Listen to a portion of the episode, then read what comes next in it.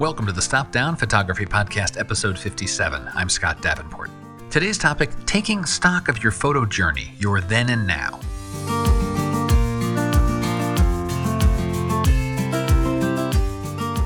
Hi, welcome. Thanks for joining me. I'm glad to be back with you for another chat about photography, this shared passion of ours. And in today's episode, let's take one more step on our never ending journey of photography. When I dive back into my photo library, I tend to get lost. Not lost in the sense of being unable to navigate my library, lost in time, lost in thought, lost in the photos. I took one of these trips down the rabbit hole this past week and found myself looking at my older work and taking stock of the then and now of my photography. In this episode, I hope to inspire you to do the same with your work. If you enjoyed today's podcast, please share it with a friend on social media with your camera club. And if you can, please leave a rating on Apple Podcasts. Current ratings help other photographers find out about the show. And that's what we want more photographers growing their craft. Reflecting on past work is not a new topic for this podcast. Now, Stop Down Podcast is just over a year old, and I've breached this subject several times. We have some new listeners, and it's not necessarily bad to be reminded of things. I know I need that. So uh, I want to talk about this again. It's important. It's a recurring theme for me in my photography, reflecting on the past work. It's a fantastic way. Check your progress, see how much you have learned on your photo journey. And as you'll hear today, periodic reflections are a good spot check to see if your photography has regressed in any areas. Has something been lost along the way and something that might be worth recapturing?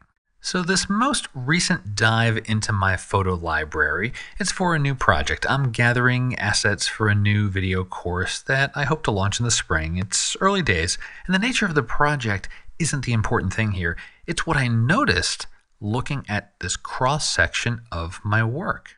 As I went looking for particular images to assemble for this course, I went through several different years of my work, and I certainly noticed improvement. Uh, you know, composition. I had much less of an eye for composition in my older work. I didn't do as well identifying what was compelling about a scene. And now I've refined my eye for that. I'm more aware of not only my primary element, but the secondary elements in the scene and how they interplay. And I've gotten much better at just camera positioning in general to make a good composition. And I also noticed processing differences. Those are almost the things that jump out at you right away. Uh, back then, uh, I was certainly doing more experiments. I was less grounded, was clearly finding my way. And uh, yes, there are those certain photos that you see that will just make you cringe. Uh, you know, some where the white balance was clearly off or uh, was really heavy handed on contrast or crispness. So now my technique and my processing is much more refined. I appreciate both those crisp elements, but mixed with the soft, smoother elements. I'm getting better at blending the two, you know, just a more refined style. But what was much more telling is what I'll classify as a regression in my photography. Something I used to do that was good that I'm not doing now. And that is subject choice. Back then, I would photograph more things, plain and simple.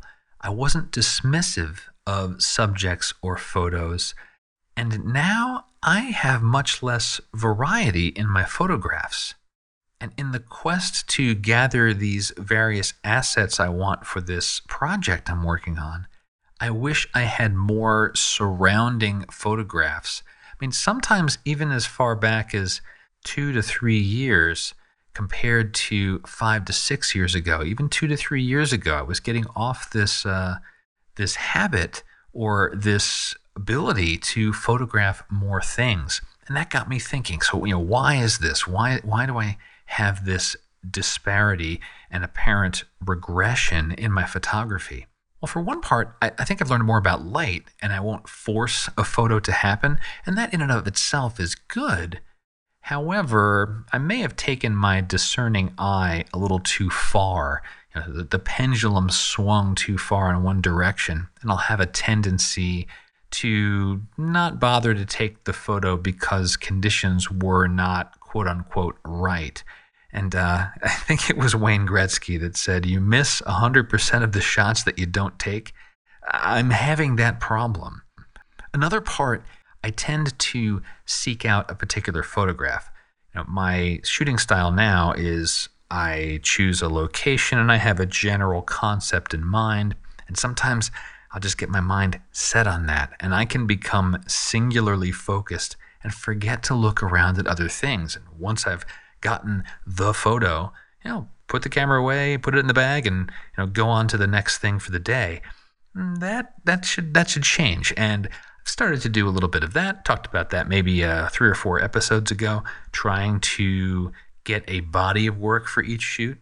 And I suppose a third reason that I seem to have fewer photos, more surrounding photos for more recent work is I've settled on a genre landscapes for sure, but in particular, seascapes. When I first started in photography, I was all over the map, which isn't a bad thing. I was finding my way, figuring out what I liked to photograph. But uh, I feel maybe I've lost some of my innate curiosity, or a better way to say that is I've lost some ability to act on my innate curiosity. I still see things that catch my eye, and for whatever reason, they catch my eye. Well, why am I not taking a photo of those? What is it about that subject that made me pause, even for that brief moment? There must be something there. It's probably worth a photo. Take the photo, gather the asset.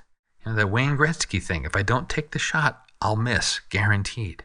My point is this, though take stock of your then and now. Take a look at your past work and your present work from two sides of the same coin. Where has your work improved? Great, continue to do that. And also, where has your artistic eye regressed?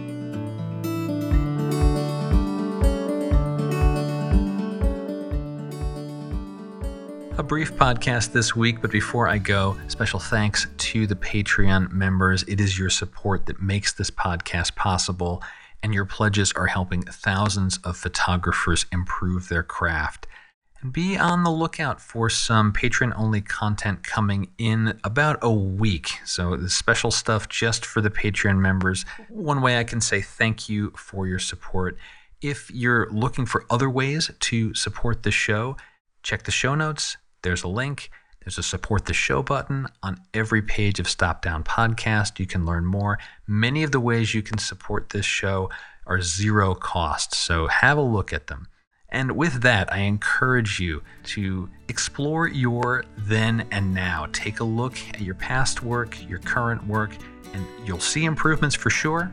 Make sure you're not losing any of those good habits you may have had a year or two ago. I certainly found my own gap that I want to go close and we want to make sure we keep doing the good things with our photography. It's that's as equally important as growing in a new direction, making sure we keep up with what we've already established as good practice. Hope you enjoyed the episode. Any questions you have about photography, feel free to reach out. Use the contact form on stopdownpodcast.com. And until next time, my name's Scott Davenport. Have fun.